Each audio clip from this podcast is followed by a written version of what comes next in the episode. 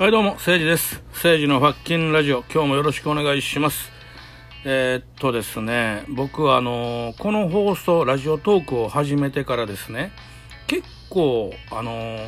長い間、フォロワーさんできなかったんですよね。なんか YouTube やってらっしゃる方とか、ラジオトーク以外のところで何か活躍なさってて、で、ラジオトークに来る人って、最初からね、そこそこの人数の方いらっしゃると思うんで、結構、最初から、人がある程度リスナーさんがいてっていう状況でやってらっしゃる人が多いと思うんですけど、僕ね、1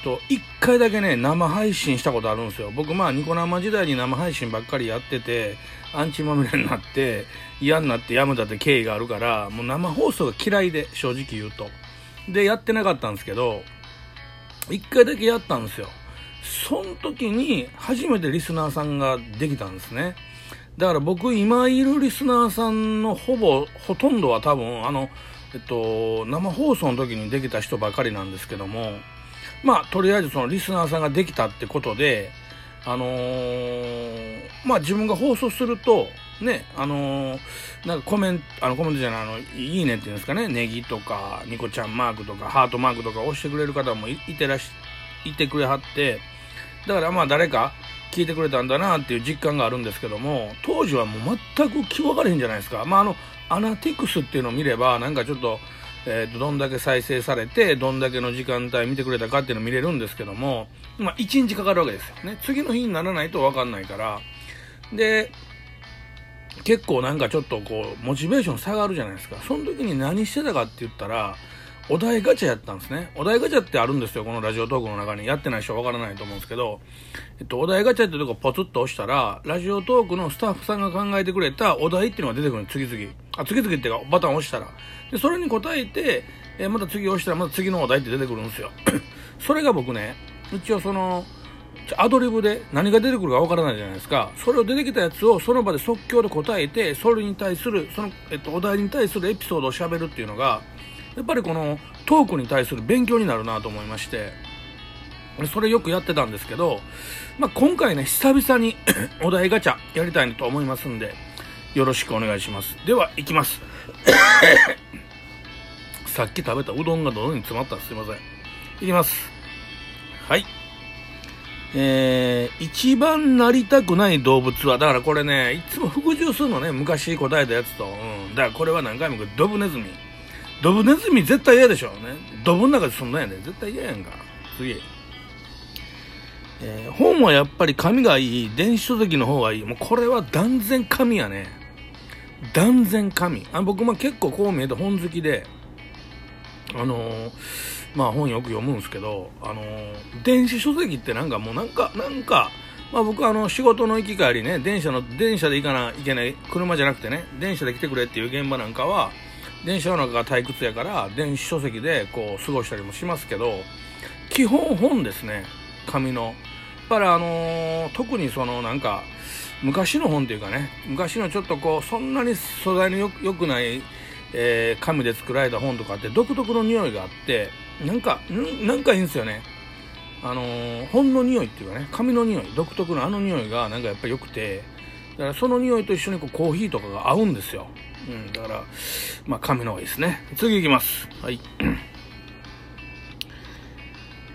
今この瞬間一番会いたい人は誰？もうこれはね、はっきり言えます。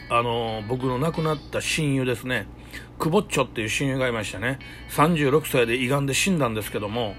僕の人生に多大な影響を与えてくれて、僕の今持ってる価値観とか、それから人とはとか、男とはとはね、日本人とはとかいろいろあるじゃないですか、そのとはが。そんなことのその価値観の根幹部分というかね、基本になる部分は彼から僕教わったんですよ。僕父親いてないし、お母さんはね、ずっと夜も昼も働いて育ててくれたから、大人からなんか価値観を植え付けられるって近所のおっさんとか友達だったんですね。で彼がものすごい人格者で、もう本当にこれは僕が生まれてきて超ラッキーやったのはね、そういう人格ある友達と小学校本当に低学年で出会ったから、損得なく友達になって自然と親友になっていったんですよ。でその大きくなる過程の中で彼が俺にいろいろ教えてくれたことって本当かけがえのないっていうか、だから本当に当時お互いまで生きてる頃は本当に命を分ける友やな言うてね、自分の命にかけてもこの男のことを守るみたいな、そういう男やったんで、だからもし彼が生きてたらもうあいつやったらね、ウクライナとかなんかボランティア行ってたんちゃうかなと思うんですよね。ほんと俺絶対ついていくから俺も連れてくれってなるから、全然違う人生やったなとは思うんですけどね。まあでも当時はやっぱり自分の中でもね、俺みたいなくだらんこんなクソみたいな男が生き残ってこんな素晴らしい男が死ぬんかよと思って、結構やっぱり恨んだって、神様をね、神様なんで絶対おらんなとか思ったりもしたけれども、だってね、こんなことじゃないけど彼は子供が1歳やったんですよ。まだ結婚して2年目で子供が1歳やったんですよ。だからちょっとひどすぎるじゃないですか。だからそんなね、もう絶対世の中に神様とかおれへんわと思ったんですけど、その後残された子供とか奥さんとかとね、ちょいちょい僕会うんですよ。だからやっぱりいい思い出のまま死んでるんでね、全く色褪せず彼女とその子供の中ではスーパーヒーローみたいな存在で残ってるんですよ。で俺にもその状態で残ってるんですよ。俺の中では彼はヒーローだから、だからある意味ね、俺たちにこう本当に素晴らしい人間とかすごい男、すごい人間っていうのを残してくれたまま死んでったんで、まあそれはそれで良かったんちゃうかなと僕は最近思ってます。まあ僕もね、もうあと多分10年ぐらいしたら多分死ぬんで、その時にはね、あいつとやっぱり天国でね、酒を酌み交わしたいと思ってるんで、まあそれだけが今のね、生きる楽しみですね。はい。次いきます。自分の理想のマイホームを教えて。まあ僕、家に対するこだわりが全然なくて、どこでもいいっすよ、俺。路上生活したことあるぐらいから、家なんかどうでもいいっす。まあ本当に将来の夢は、ちょっと田舎に住んで、まあ僕一応ね、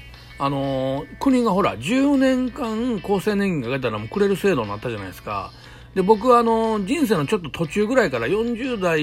になってからかな、一応会社所属して厚生年金かけてるんで、一応ね、65ぐらいになったらね、多分ね、年金もらえるんですよ、俺一応。うん。で、それがまあ多分わかりませんよ。もう今の時代ね、俺が60ぐらいが多分もう、俺が想像してるのは多分、7万とか8万とか僕そんなレベルは思うんですよ。ずっとその、厚生年金かけんとね、国民健康保険でやってきたから。だから、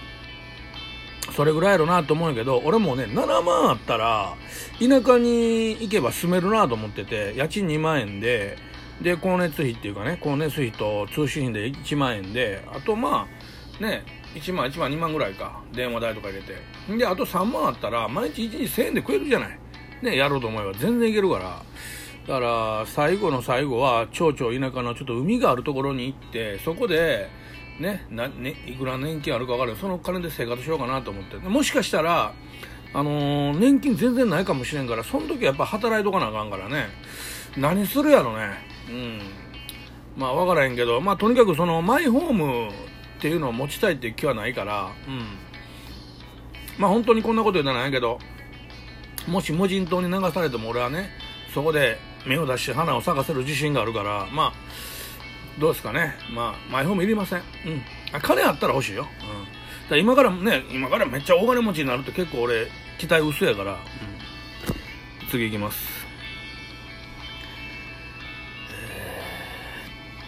次が出ないな。次、はい。5年後の自分を予想。5年後か。5年後いったらもう50超えてるからね。どうやろうね。まだもうちょっと働いてるね、多分ね。まあ自分の中でやっぱり60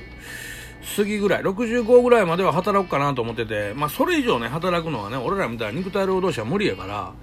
まあそれまでにね、なんかね、こう、いろいろやりたいね、いろんな挑戦したいね。最近思ってるのは、小説書きたいなと思ってるね。小説家の人がすごい好きで、もう小説やってるってだけでも無条件信者になるんで僕、だから物を書いてみたいねと思いますね。特にこう自分の人生のいろんな場面を切り取って書いてみたいと思いますね。はい、次です。殴り合いの喧嘩ってしたことある？僕は何回も言いますけど、神戸の激烈超下町で生まれ育って、もう喧嘩をやるのがもう本当に日常っていうか、逆に言うとね、僕喧嘩とか弱いですよ。もう全然弱いですけど、ただその生まれた町的にその弱くても立ち向かわないともう相手にされないんですよ。もう次の日から本当にもうひどい扱い受けるんで、もう絶対負けるけど、もうその場の一回だけボコボコにされても、その後の長いみんなとの付き合いの中で一応みんなからバカにされへんから、向かっていく感じで、だから喧嘩はね、殴り合いはね、もうめちゃくちゃしましたね、正直。うん。手の骨2回折れたし、から、眼底骨折って言って、目をバコーンって殴られると、奥が割れちゃうんですよ。それも、今、青汁王子さんがね、なんか、格闘技やってなったでしょ。あれと全く一緒のなって。あれめっちゃ怖いんですよ。あれ、ほったらかして気づかんと、ほったらかしとくと、目が垂れ下がったままひっついてしまうんで、めちゃくちゃ怖いんですね。だから僕も、あれ結構ね、どれぐらいや、半年ぐらい通院したよ。多分ね。うん。次。一回は経験してみたい恋愛シチュエーションは。